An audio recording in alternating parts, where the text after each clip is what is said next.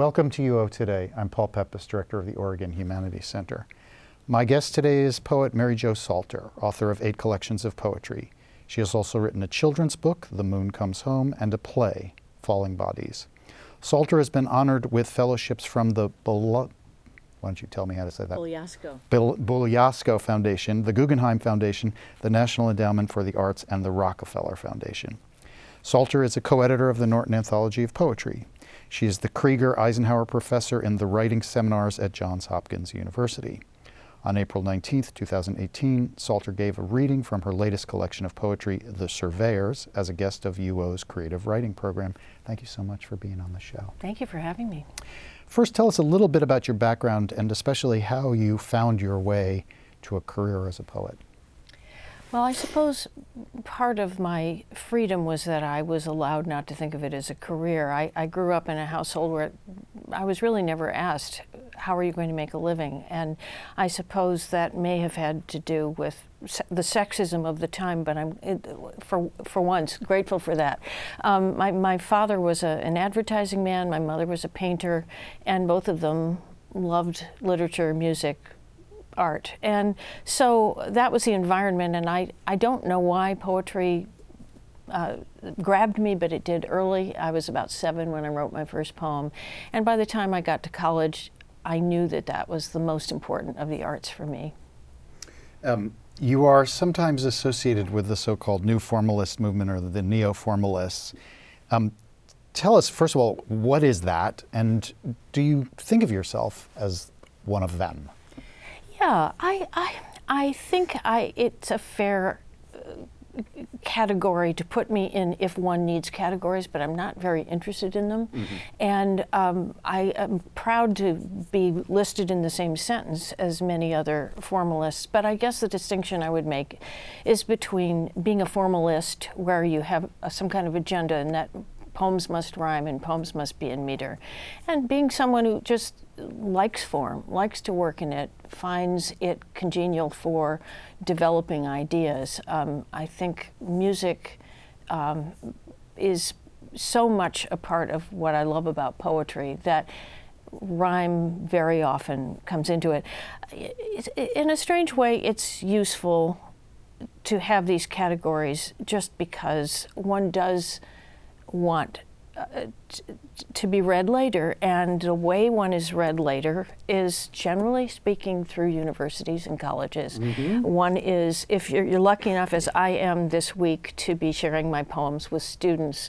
Um, it, it, categories can sometimes seem useful. On the other hand, no, I'm, I'm not interested in any ism particularly. Okay, well, on, on that, um, would you, instead of talking about that, why don't you, would you be willing to read us a poem? Of course. Um, why don't I read from the title poem? It is a Crown of Sonnets, which uh, means uh, that, as, as I know you know, um, a sonnet, a, a, group of sonnets in which the first poem, uh, the first line of the first poem is the last line of the poem, and the, and the last line of each sonnet is the first one of the next. Um, I'll read just the first uh, the first sonnet, and I'll read also the uh, epigraph, which is from a, a, friend of mine who wrote me a letter. Uh, he asked me in this letter. Also, I had a dream about a year and a half ago that I read a poem called The Surveyors, and it was by you. Does this poem exist? I cannot remember any of the words, only that there were all four seasons in it, and that there were nice descriptions of a chain being made taut, the running out of the chain over and over. So this is Matthew Yeager, young poet, who dreamed that I'd written a poem. Dear Matt, I'm sorry to say the Surveyors does not exist. Despite my being haunted by your question for a long while now, imagining time and again that the past can change, that the poem is on the list of things I did once because you dreamed it of me. It's true, I regret, I've never put all four seasons into one poem, though the Shakespeare sonnet I love most keenly, 73, that time of year thou mayest in me behold, implies them, and I wish I'd made a gesture at least of homage But when I read your letter in the autumn of my life, I felt no cold. I heard Vivaldi's Spring scrape violins over and over like the running out of chains. I'll just start the next one. Over and over like the running out of chains. I've already quoted wrong the thing you said. Not being you, I can't be in your head. You can't follow me back there, hearing strains of Vivaldi in cafes, etc. So the running out of chains um, is a place where I can start again. And of course, a crown of sonnet is a kind of chain. And so it took me quite a long time to realize when my friend wrote me this about this dream, what form should this poem take? Mm-hmm it, I really had the idea for about two years before I thought chain of sonnets. That's what I have to do. Mm-hmm. Well, that's a great story. Um, the, the poem that you just read uh, mentions reading in the autumn of your life. Mm-hmm. Um, uh, there are a number of poems in the volume that are engaged with memory of the past from the perspective of someone in the autumn of their life and with aging. Yes. Um, and, I, you know, I, uh, I think students of poetry are aware that there is this category of, of poems that tend to be written by um, older poets about aging. Yeah. And I'm interested in how you understand your own sense of that as a topic for poetry. That, that is to say, thinking about uh, being an older poet. Mm-hmm. How do you understand that as a theme in this volume? Can you say something about that? Yeah, that's a great question. And um, I I never set out to make that the theme, but it became sort of the inescapable theme. And uh, I assumed that the poems that were most explicitly about that um, w- would be uh, the ones that other readers might also enjoy. But of course, you are writing for younger authors, uh, uh, readers. And I was uh, at the pleasure of being interviewed by a very young woman who said to me that the poem she liked best was one about my being young and pregnant. and I thought, well, good, I'm glad, because I, I don't want. I don't actually want to be the old poet all of the time. Uh-huh. Um, on the other hand, I mean, all poems are about time. Mm-hmm. And um, the perspective of the young poet, although very often the young poet is writing about childhood memory, um, the perspective of the young poet is also one of imagining the future. And for me, that has been less about imagining the future of my own life, but imagining the future of this world around us, mm-hmm. whether, and specifically about technology, which does come into the surveyors and some of the other books. Mm-hmm. So that's, that's a complicated answer, but that, that's uh, sort of how I, how I feel about it is that I must write about time because that's who I am, but I hope that it has some larger significance within our time. Mm-hmm, mm-hmm. Um, one of the things that obviously comes with having a long career as a poet is that you get to a point where you can look back on your career from your vantage now, and you've mm-hmm. begun to speak about this. Do you think that your that you your style, uh, your approach has changed at all over the course of your career now that you think back on you know yourself as a young poet versus mm-hmm. yourself now? Yes, I think probably is the the biggest change has not been thematic so much as technical. I uh, do continue to love form, but I have a more liquid sense of what that is. Mm-hmm.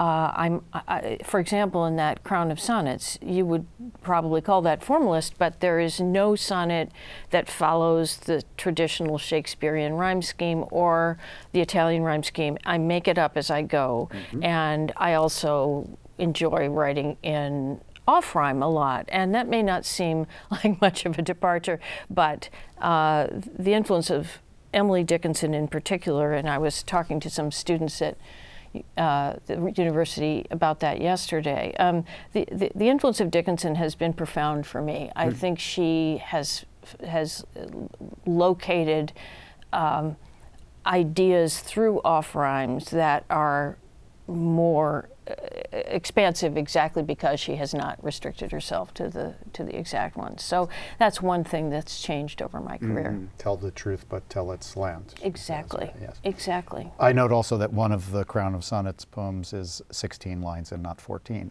Right. Which you discuss in the poem. right. I, I didn't want anybody to think that I didn't notice that. Um, I wrote it as 16. I went, oh, that's 16 lines. I think I'd better acknowledge that in the next sonnet. But it's it's also about being wrong. I think a lot of what my writing throughout my career has been has been about being wrong, mm. misremembering, misseeing, mishearing, not perceiving another person in the way they wish to be perceived turning into a different person and wondering who was that. So it seemed okay to have a 16 line sonnet. Would you read us another poem? Sure. Um, well, let's uh, let's talk. Uh, let's since we be, seem to be talking about aging. This one is about people even older than I am, um, and uh, it's it's about the very old, and it's called Old Saw. The cat is out of the bag. The horse has left the barn. The train pulled out of the station. No bridge is left to burn.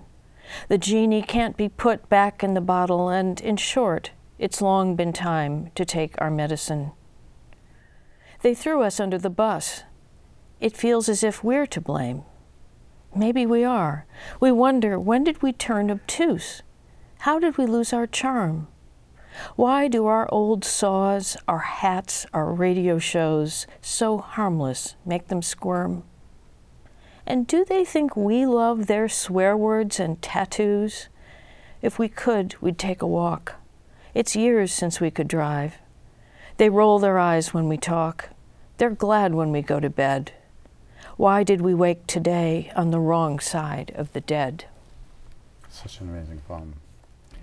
Um, you want to say a little bit about the, um, the voice of that poem or the, the point of view of that poem? Uh, it's kind of wickedly satirical. Mm-hmm. Um, I love wickedly satirical writers, such as Evelyn Waugh, who I was just rereading yesterday on the plane. I thought, I don't like flying. I know what I'll do. I'll read Evelyn Waugh. And um, they threw us under the bus. Uh, all of these cliches that the poem begins with, I, I have a theory about things you shouldn't do, like writing cliches. Mm-hmm. You shouldn't do them only once. Do it a lot so that your reader knows that you meant to do that.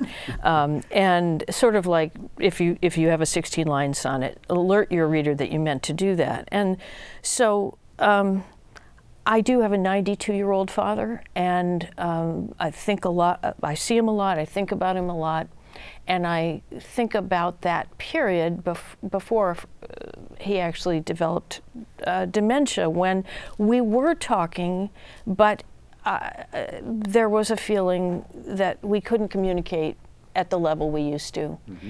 And I suppose my own guilt. Uh, they're glad when we go to bed. It's an effort. It's an effort to cross generations. Mm-hmm. And I wanted it I wanted to write something pr- from the perspective of an older person who knew how he or she was being dealt with. Mm-hmm. I think that's one of the things that's most powerful about the poem is to make those of us who are rolling our eyes or f- being glad that they're gone to bed that they're they're not oblivious to those attitudes that we have. Yeah. Um, you just mentioned sort of the the challenge or the importance of speaking across generations. Mm-hmm. So and you've already spoken a little bit about younger poets. You are, in addition to being a distinguished poet, you are a distinguished teacher of poetry. Say a little bit about how you approach the challenge of teaching poetry to younger poets, up and coming poets. Well, I think it's different for undergraduate and graduate students. Uh, uh, for, for the majority of my career, I taught at Mount Holyoke, and that is undergraduate. And uh, the goal was to encourage those who might have the talent and the drive to be poets for their for their whole lifetime. Um, but it was also just to introduce through the writing of poetry how to read poetry, how to appreciate poetry. Mm-hmm. That's that's I think a, the fair um, balance in an undergraduate. Uh, class in poetry. But for my graduate students, and we only accept at Hopkins, we only accept four p- poets a year. These are people who've really made a commitment to try to have this very difficult career, which will not pay you enough to do not to do something else, mm-hmm. which will not be understood by most people. Um, so, I feel that this because the stakes are higher, uh, the criticism has to be tougher. Uh, the demands for reading have to be greater.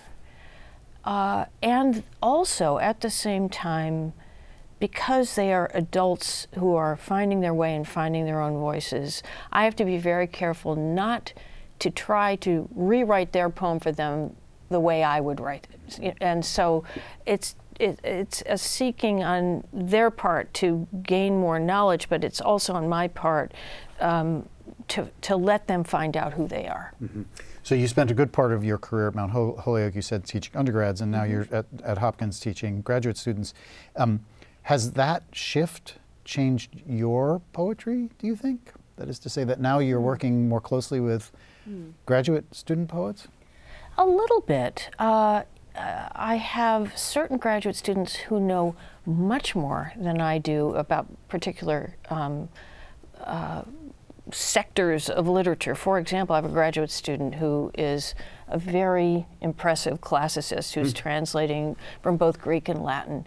He's definitely teaching me mm. and he's making me think differently. The most common way, the most typical way in which they influence me is that they are much more aware of the latest new online magazine, the mm-hmm. latest 24 year old who's getting a lot of attention in their world who I probably would not be reading if they didn't tell me. Mm-hmm. So I can bring them Milton and they can bring me somebody new, and that's all good. Uh-huh. Um, let me ask you a couple more questions about the volume. So tell us about the structure of the volume. So you have in the center of the volume the mm-hmm. surveyor's uh, sequence. Mm-hmm. So what about the how, how you put the rest of the volume together? Again, really good question. I tend, in fact, every single book I've written, uh, I have taken the poems and put them on the floor mm-hmm. and rearranged them and seen how they speak to each other. And that can be uh, a, a, pleasant revelation, and it can also be, oh, I've really done kind of the same thing twice here. Mm-hmm. And I take the, literally take the poem out, mm-hmm. and I either think I'll I'll save it for another volume, or maybe I won't publish it. But um, I thought for a long time that the poem called Bratislava was going to be the first poem, and that poem is about. Uh, being a traveler with a new partner after a divorce and seeing a new world. And then I thought, well, that's that is important to me and I hope to the volume. But what the book is really about is looking carefully and um, and so I started with a, a, poem called Yield, which is about a yield sign at the corner of my street that I used to be able to see um, from my window as a child.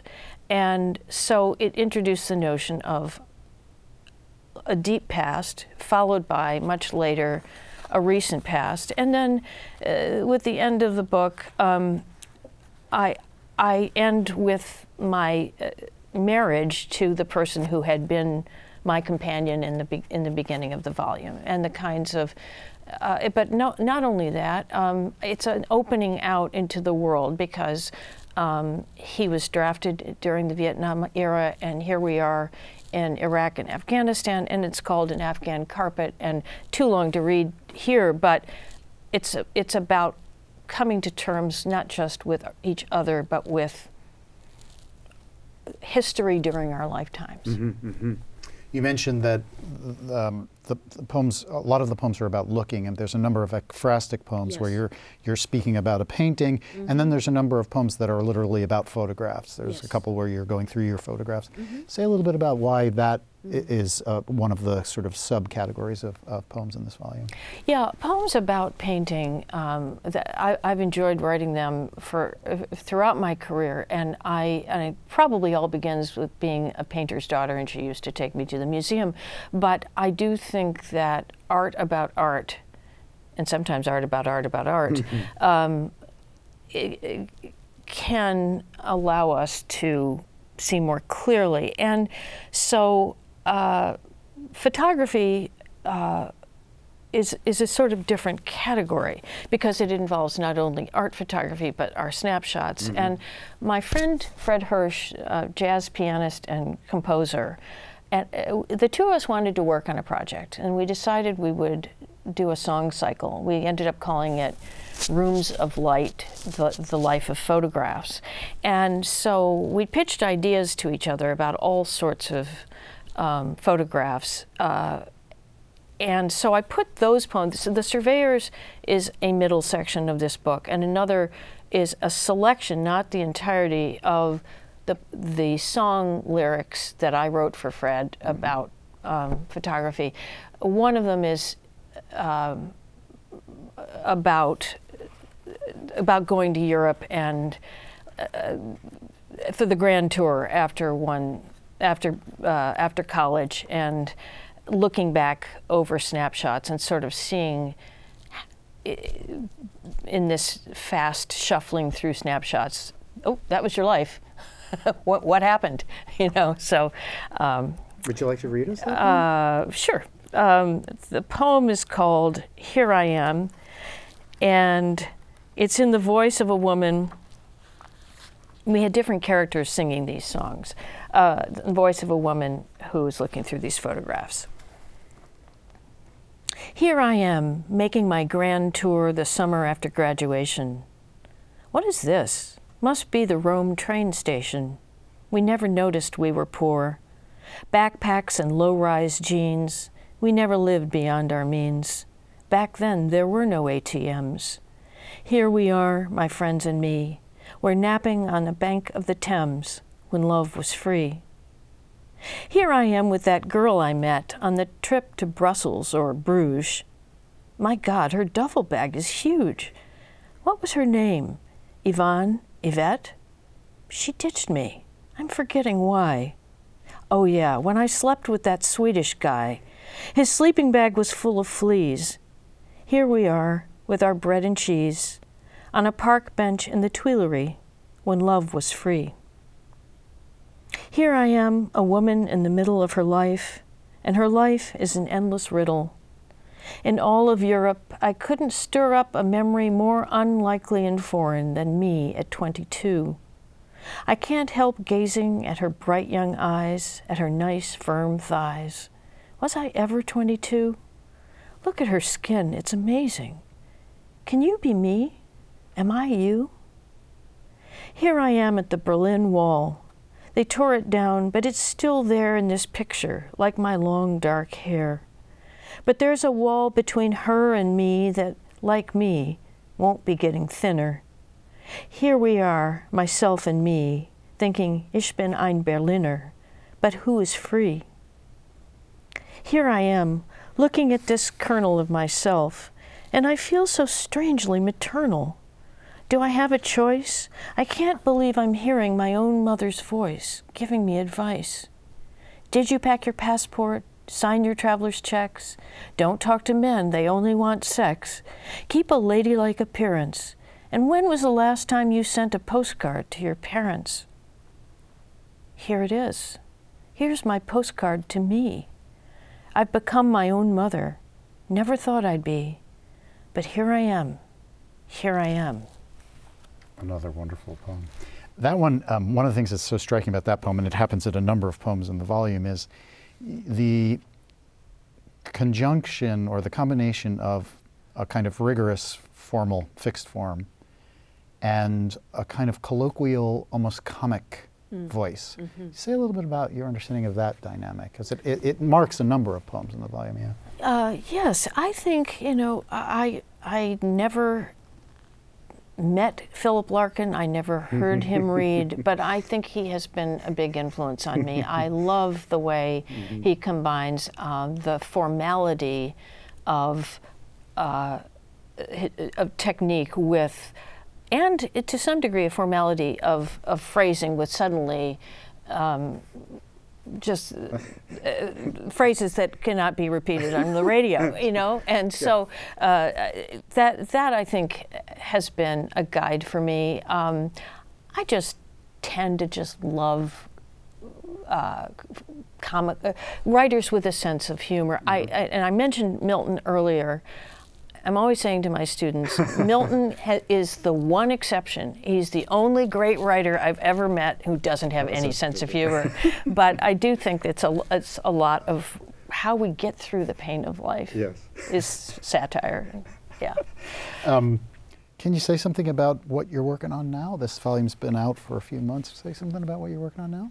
I, have been writing poems as they strike me, but increasingly I'm feeling I would like to either have a section or make it most of a book that would be ekphrastic, would be um, poems about paintings that are particularly important to me and have been through my through my life. Uh, and I have always said with students, you know, I don't want to see the, a, a, reproduction of the painting that you're writing the poem about, but there can be an interesting uh, there a tri- triangulation or new information that that is conveyed if you can see the photograph or the painting.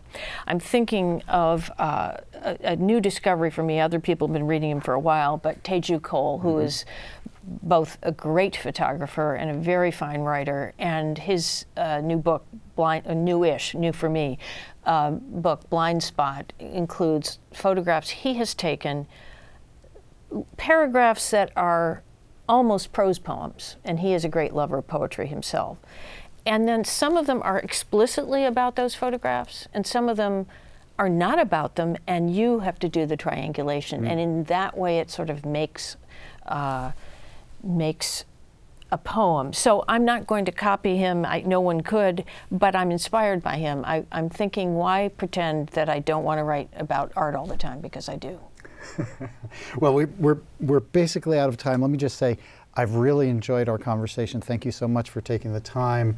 Thank you for this wonderful book, and good luck on the new project. And have fun here on campus. Thank you students. so much. I really enjoyed it.